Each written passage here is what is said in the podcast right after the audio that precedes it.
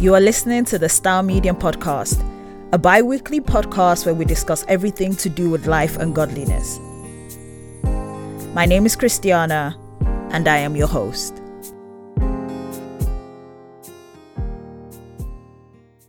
Hi, everyone. Hello, hello, hello, and welcome back to another episode of the Style Medium podcast. How has your week been? Have you been minding your purpose? And if so, how have you been minding your purpose this week? I hope we are well. Grab your, well, depending when you're listening to this, grab a cup of tea. I am drinking a cup of tea right now. And yeah, let's get into today's podcast. Now, if you are listening to this, um, great. Thank you for tuning in. But I think the best experience is to watch this as well. So, um, this is also a video podcast on my YouTube channel. And I've heard Spotify is actually launching video podcasts. So, as well as listening to the audio on Spotify, you are able to also listen to or watch the video on uh, Spotify as well. So, if that's the case, then you should be able to watch and listen to this podcast on um spotify as well so which is which is great which is incredible so can't wait for spotify to launch that. Um but yeah anyway um the usual follow me on my socials. Um the podcast page is at style meet at the style medium podcast and my normal page is just style underscore medium. All that good stuff. So what has been happening this past two weeks? It seems like a lot has actually been happening this past few weeks. Um you know the shade room has been has been buzzing. Um shade has been buzzing. Everything it just seems like there's just been a lot of drama. And uh, let's start off on a maybe on a cheery or good note. Adele is back. Wow. After how many years? Six years? She gave us 19 the album. She's done three albums. For someone who's just done three albums and basically the recognition and fame or whatever that she's gotten. Um, you know what? Sometimes some people t- talent talent does pay off, and uh, I don't know if she writes all of her songs, but. I don't know. There's something. There's something about Adele. I think Adele is just real. She is a real human being who got like thrust into this. Who just got like into this industry, just writing uh, a series of songs after her um, heartbreak. And for me, it's a picture of how to use your pain. You know, when they say when life gives you lemons, make lemonade, like Adele is a picture of when life gives you lemons, you open a whole damn lemonade shop and you start selling the lemons. For me, I just like, you know what? Use your use your pain. You better use your pain to get yourself famous and rich. Um, so I don't know when when I heard that and I saw she did the Vogue. What actually led me to uh, know that she was back with an album was the Vogue that she did, like the first woman to cover both Vogue USA and Vogue UK at the same time. That is another achievement. You go, girl. Um, that's what got me. And I saw her looks, and I'm like, Adele is serving. Adele is serving us these looks, and the Vogue cover looks looks peng and she has lost weight like you like every after a heartbreak after a divorce after a, a death the changes that women make in particular really i find really interesting. She just she lost a whole bunch of weight. Anyway good on her. And i think she brought out the, uh, one of the singles for uh, the new album as well. And it's typical Adele style is a typical ballad. And I think one thing that I don't know draws me to people like her is and Etta James. I'm a big fan of Etta James. Now people call their music music to hang yourself to because it's just so sad and a lot of people find it depressing. But I think when music touches on the human experience and the human emotion, a lot of people can agree with that. And because it's something we all experience as human beings. So she talks about heartbreak, and a lot of people can relate with heartbreak. So they will go out and listen to her music. And I think it's something that got me wondering about what is the place of music or art or creativity within the Christendom that talks about the human experience. Now, we can't talk about the human experience outside of God. As Christians, we know that. And I know these people are secular artists talking about their experiences from their standpoint and from their point of view. But it got me thinking of a bigger picture of is there a place in Christendom for creatives who are Christians to talk about the human experience without necessarily saying the name Jesus? But we know that the wind and the inspiration behind it is of Christ. Does that make sense? A lot of circular music, um, even if the inspiration or the wind or the thing pushing it is not diabolical, a lot of it is self. We understand that a lot of it is self. And in the arena and space of self is also a very dangerous place because you are basically free food for any spiritual entity. But if we are saying our inspiration as Christians and the ruach, the Hebrew word for wind and inspiration, um, is Christ, is the Holy Spirit, is there a place for creativity? talking about the human experience and again not not that we're ashamed of the gospel or ashamed of Christ but if a christian goes through a heartbreak or whatever can they is is there a place for that expression without them necessarily mentioning Christ. Does that does that make sense? And and a lot of my people think, why, why don't you want to mention the name Christ? Are you ashamed to be a Christian? Nah, nah, nah, nah. Calm down. Sometimes there are some covert operations of the kingdom, and we read it a lot with Esther. Esther was a Jew, but Mordecai told her, Don't you dare reveal your identity until it's time change your name your your your as in uh, for hebrew to change it and we understand the the importance of name change especially with the um, hebrew boys.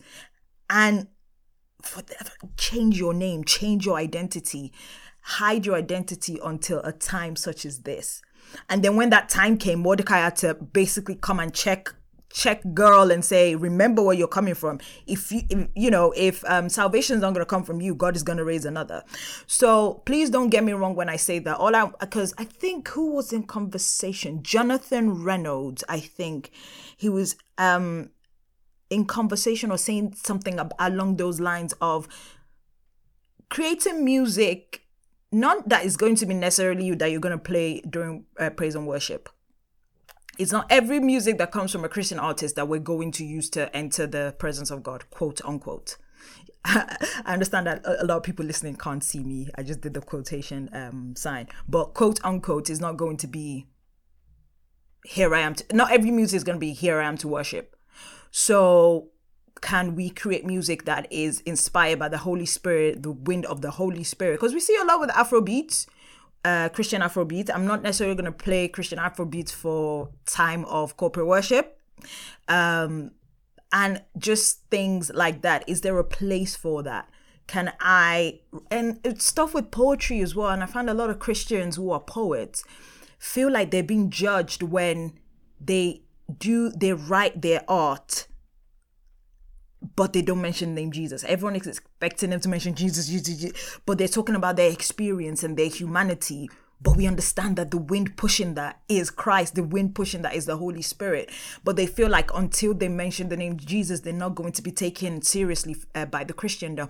Trust me when I say I understand that concept um, before I started this podcast, a lot of stuff I do is fashion. It's stuff that is not on the necessarily the mountain of religion. But I felt like people in Christendom were looking me sideways or looking me sideward because I was being secular. And it's just, the, and so I felt like I needed to be more spiritual in order to, um, I felt I needed to be more spiritual in order for people within Christendom to take me serious. Like I needed to display my spiritual prowess in order for them to see this thing that I'm doing is not just something I'm doing out of thin air, it's not circular or whatever. I felt like I needed to prove that. And I, have talked to a lot of Christian creatives, guys. The feeling is the same. that when you're not necessarily putting the name of Jesus in it, people think you're backsliding, people think you're not serious, people think you're doing circular. But it's always about check the inspiration and check the wind behind it. And I know I've rattled on, but I guess from that whole Adele thing is is there a place for Christian creatives to talk about their human experience without necessarily mentioning the name Christ, but we know that the wind and the inspiration behind it is. That's the question I'm gonna leave. I'm gonna leave with you um, and let me know in the comments if you're on YouTube or just hit me up on um, Instagram. Let me know what you think about that. Now, should we get into this today's topic? There's another what the thing that's happening in society lately. I want to talk about, and I feel like if I talk about this, is gonna be I'm gonna go off tangent because there's another thing I actually wanted to talk about today. Or maybe I should just talk about this and let's just talk about what's going on in life. So, Jesy Nelson. Jesy Nelson. That's her name right? Jesy Nelson, before I even say wrong.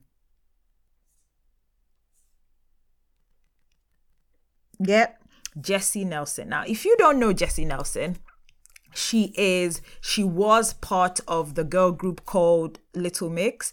Now little mix got put together like 10 years ago when they went on x factor as um single acts but they put them together as a group and they formed little mix. Now little mix has been blowing up for, like they've been in this industry and they've been doing bits. I actually remember back in the day i went to a little mix concert a friend of mine had tickets for Little Mix, and I actually went to a Little Mix concert. And they can put on a show, they can put on a performance. Um, so Jesy Nelson is one of the four girls in Little Mix, and I think it was last year. Uh, did, did I, guys, if you need to check me because this story I don't know if I'm getting it right. Last year she left the band, she left the group, and um, a few weeks ago, or maybe, yeah, a few weeks ago, she came out with a song with Nicki Minaj um, called Bad Boys, I think. To be fair with you guys, I haven't really listened to the song. I, I've seen bits of it on social media. And basically, this young white woman from Essex in this song is talking about how she likes bad boys. It's a song with Nicki Minaj and Puff Daddy signed off on it. I think Puff Daddy or P Diddy even made an appearance on it. It did a cameo, and and I'm just like, okay, I understand the place of music and how music can transcend communities and because okay let me just go off on a tangent because a lot like with when tupac was alive and a lot of his music was not only listened to by the black community you had upper east side upper west side eh, like uh, teenagers and kids listening to tupac. T- Tupac talking about his struggle living in the ghetto, and these kids had no idea what it was like living in the ghetto, but they were singing the songs and you know um, singing the lyrics and i'm like you have no idea what he's talking about. You do not know his experience. But music was able to transcend communities. So having that in mind you've got jesy nelson who is a white 30 something year old woman from essex talking about how she likes bad boys in a song with nicki minaj and a lot of the the internet was like, but baby girl, you you, what bad and they kept bringing up her like past exes and like but which of these are bad boys? Auntie which of these are bad boys?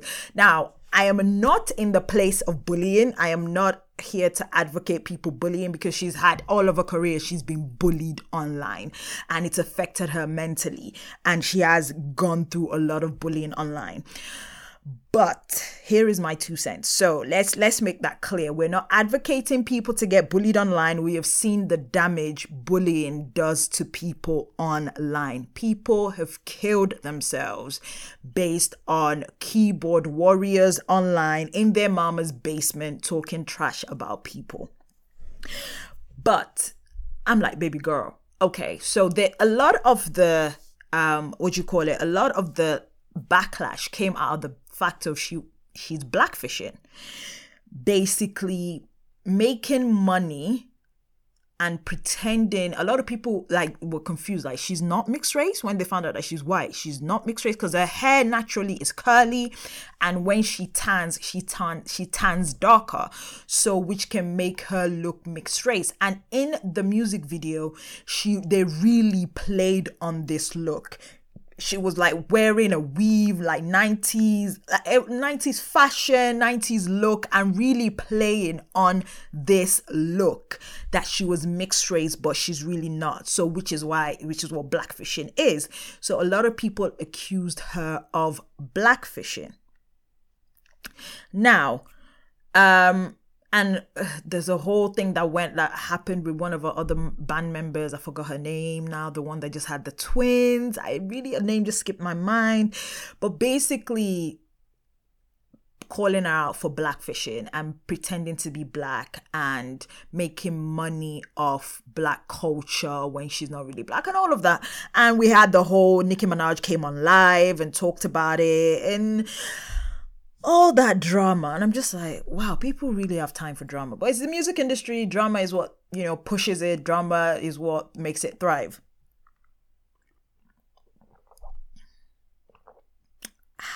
Some asmr for you guys there. So now i'm looking at it from this angle because a lot of so we've got that angle of she's blackfishing um, but then a lot of people say, "Oh, but you know, black people as well. Um, you you guys wear weave. You don't always wear your hair naturally. You wear weave. You um contour your nose to make it look skinnier. You guys also change your appearances in order to appear white." And you can be like, mm, "That is nuanced because that is not in itself uh." There's a reason behind that and a lot of it is assimilation. And i must point out that a lot of this when we're talking about it is the black american black african experience. It's not always the whole black experience. People from africa might not be able to relate for uh in regards to the oppression and the things black Americans go through. So when we talk about a lot of this, we are looking at it from the very nuanced concept and inside of the black American experience. So, and a lot of it, even when people come over from Africa to the UK, even in Africa, people be wearing weave because it's this um it's this what you call a point of view of whoever owns history, they are the one that write it. And um our white Caucasian brothers and sisters conquered the world. They went through all the four corners of the world, conquered the world, and put their influence and their ideology into the world so that in every part of the world, whiteness seems to be the norm. Any part of the world that you go to, whiteness is seen as the norm. So when people say, oh, black people try to also, you know, they wear weave, you know, uh, I, I didn't want to put uh, the headphones over my head because it's gonna block my hair, but it's doing my head in.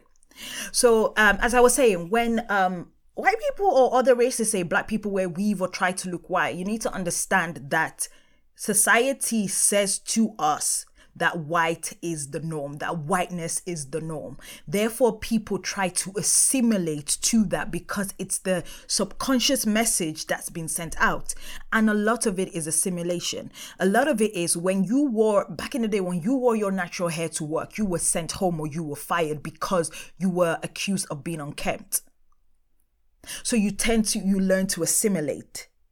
In order for you to thrive in this, in corporate America, it's only until recently now in corporate a, a newscaster wear their hair naturally. Like if you look at me now, I've got this afro kink afro kinky headband wig on.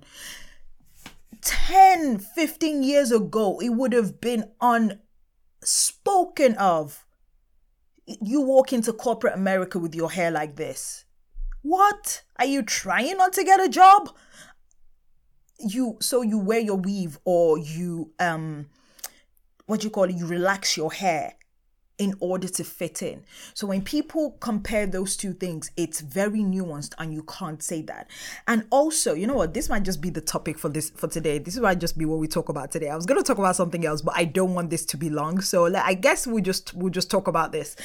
And I guess the other thing is the fact about throughout history our white counterparts have been making money off of black creativity. From the very beginning off of black product and creativity. Now i can take you all the way back to slavery when uh, our palaces and homes were looted because a lot of them felt like we were not valuing what we had. If your land is full of gold and gold is what you're used to auntie what your cooking your cooking plate is going to make, be made out of gold so we were told that we didn't value what we had, so they had to be taken off us because we didn't value it. But if this precious wood or stone or material is literally what your entire land is made of, the mundane things will be made out of that material because your land is full of it. It wasn't that they didn't value it, it was because that's the resources that they had to make the everyday everyday living. So when people saw houses just scattered and littered with gold, yeah, Ghana, full of gold, or ivory, ivory coast, and it's just like, anyway. But then by putting their value on things that they thought we didn't value, that in itself is making money out of black creativity and black products. Does that make sense?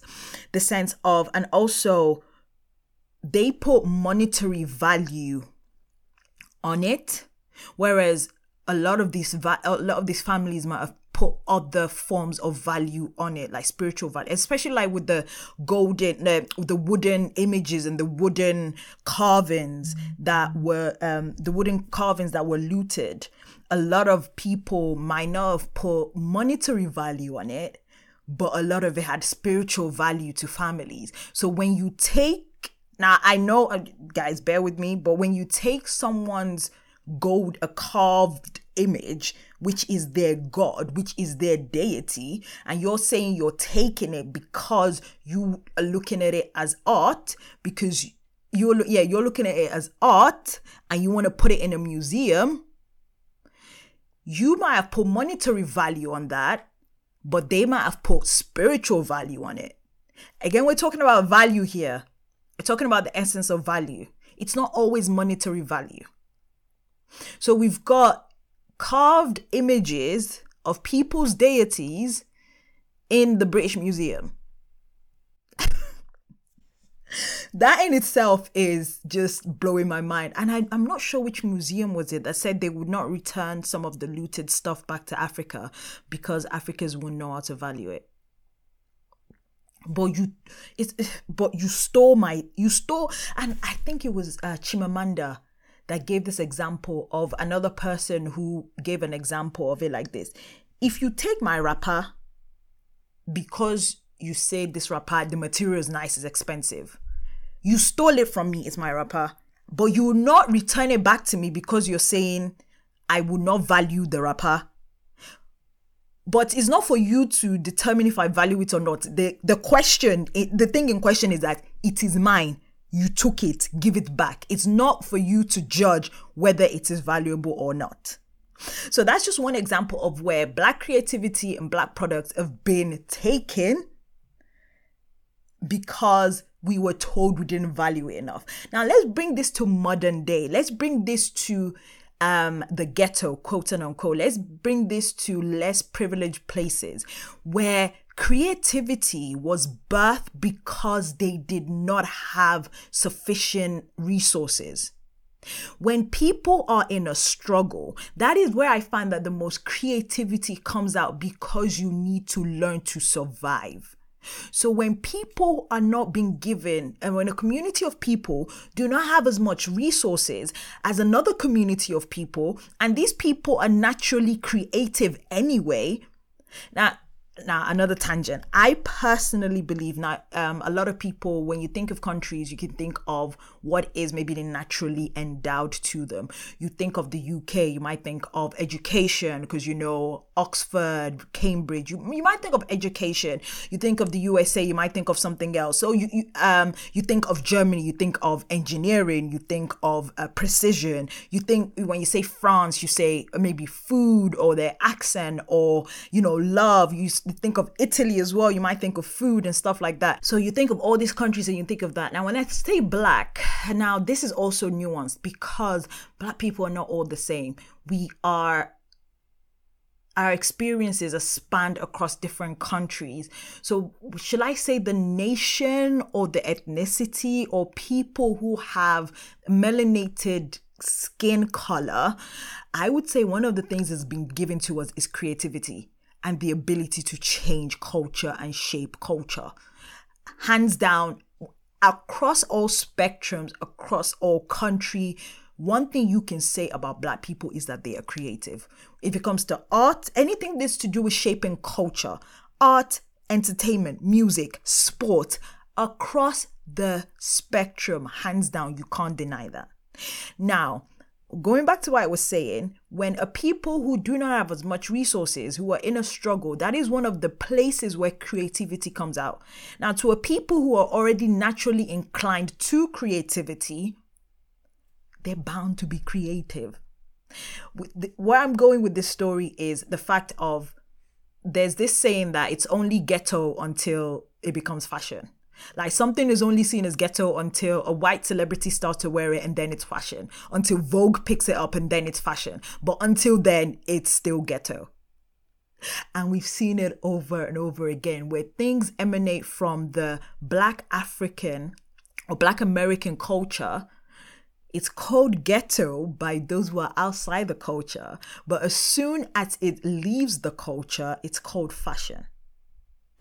And what we don't know, especially in the um, black uh, black american gay community as well there are a lot of things that has come out of the black american gay community that are seen as the norm now. A lot of the sayings and a lot of the memes that you guys talk about you find a lot of it derived out of the black american gay community that has now gone mainstream.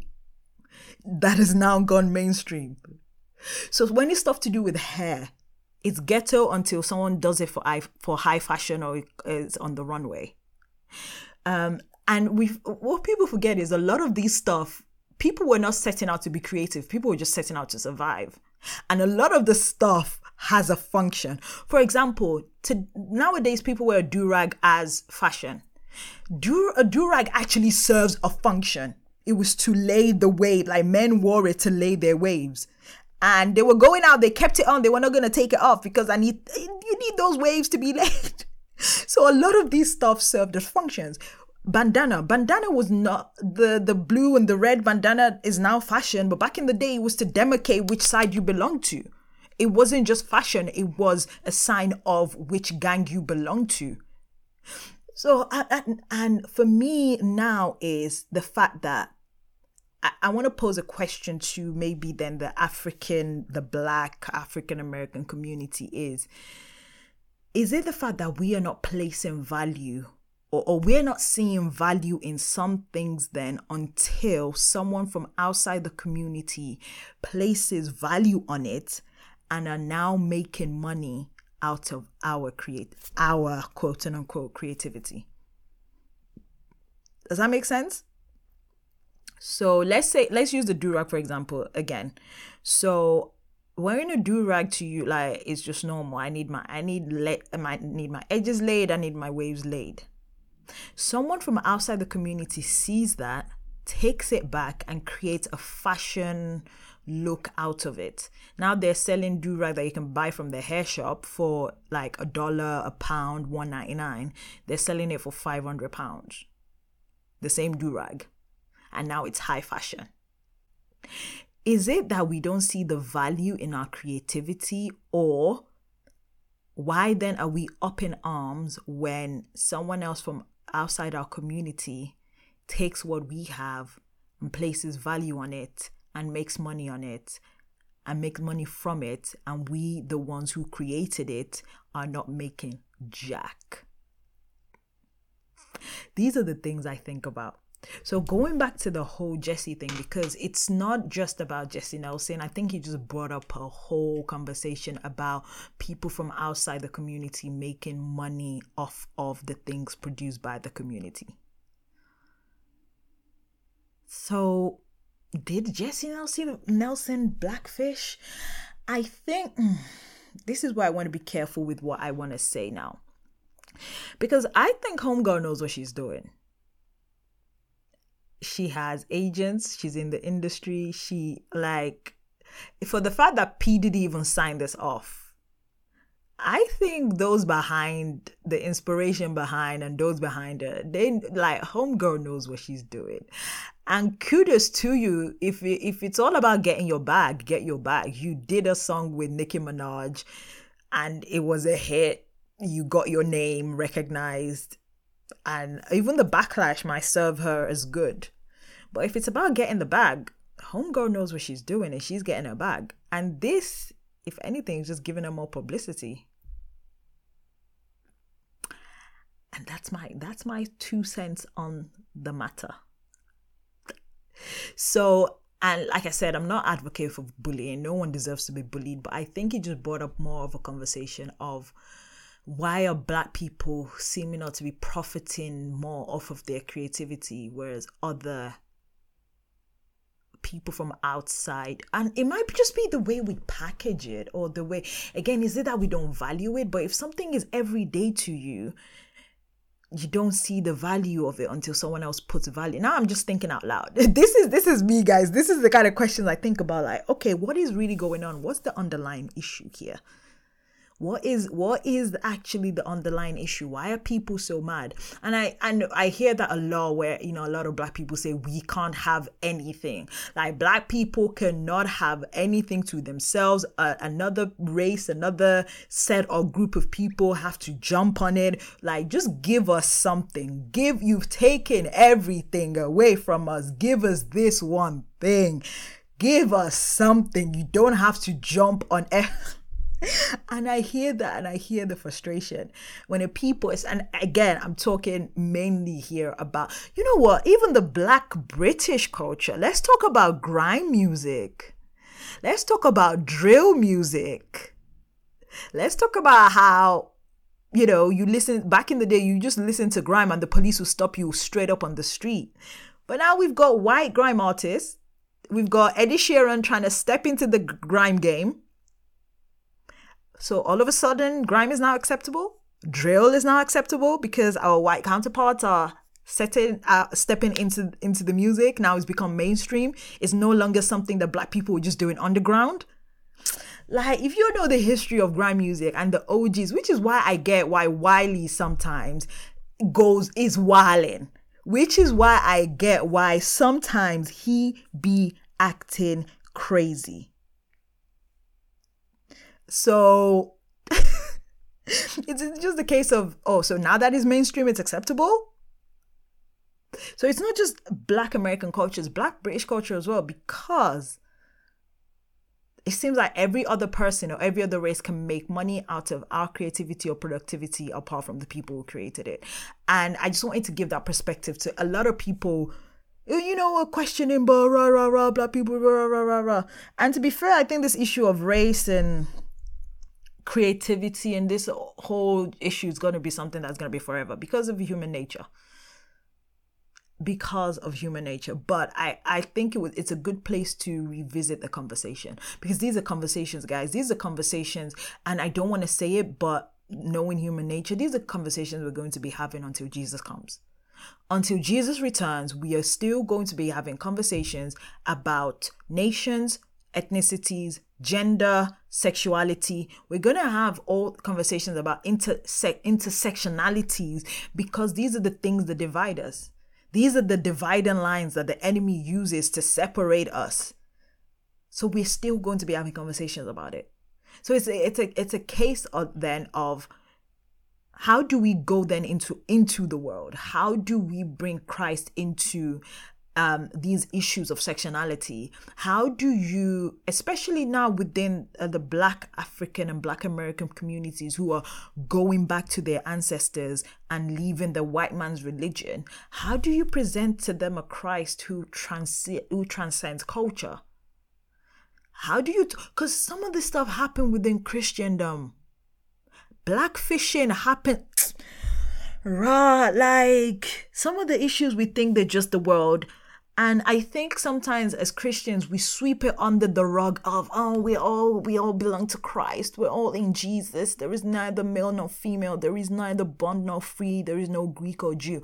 When that's in theory, but in our reality and in our experiences, we still find that intersectionality playing out within the body of Christ, within Christendom, within the church, where white churches, evangelical white churches, are seen as the standard compared to your black Anglican or black Pentecostal churches. There are still diversities within and it's a conversation we are going to be having until until Jesus comes. Because these are dividing lines that the enemy uses. And as long as there is still flesh as long as there's still the fallen nature of man then the devil has he has food to eat. So this wasn't really what I wanted to talk about today, but I guess it's a great place to think about some of the questions I brought to us today. If you're white, black, blue, yellow, if you're an alien listening to this podcast, I want you to think about those questions. I want you to think about, you know, if I started talking about Christian creatives and a place for talking about the human experience, and also what we talked about in terms of uh, blackfishing, in terms of intersectionalities, in terms of how do we talk about these topics in the body of Christ, knowing that they affect us who are in the body of Christ as well. This is not just these are not just issues that are going out in the world. These are issues affecting people. Even if they don't talk about it, it is something that is affecting them in their hearts, and they're still trying to hold on to the Lord.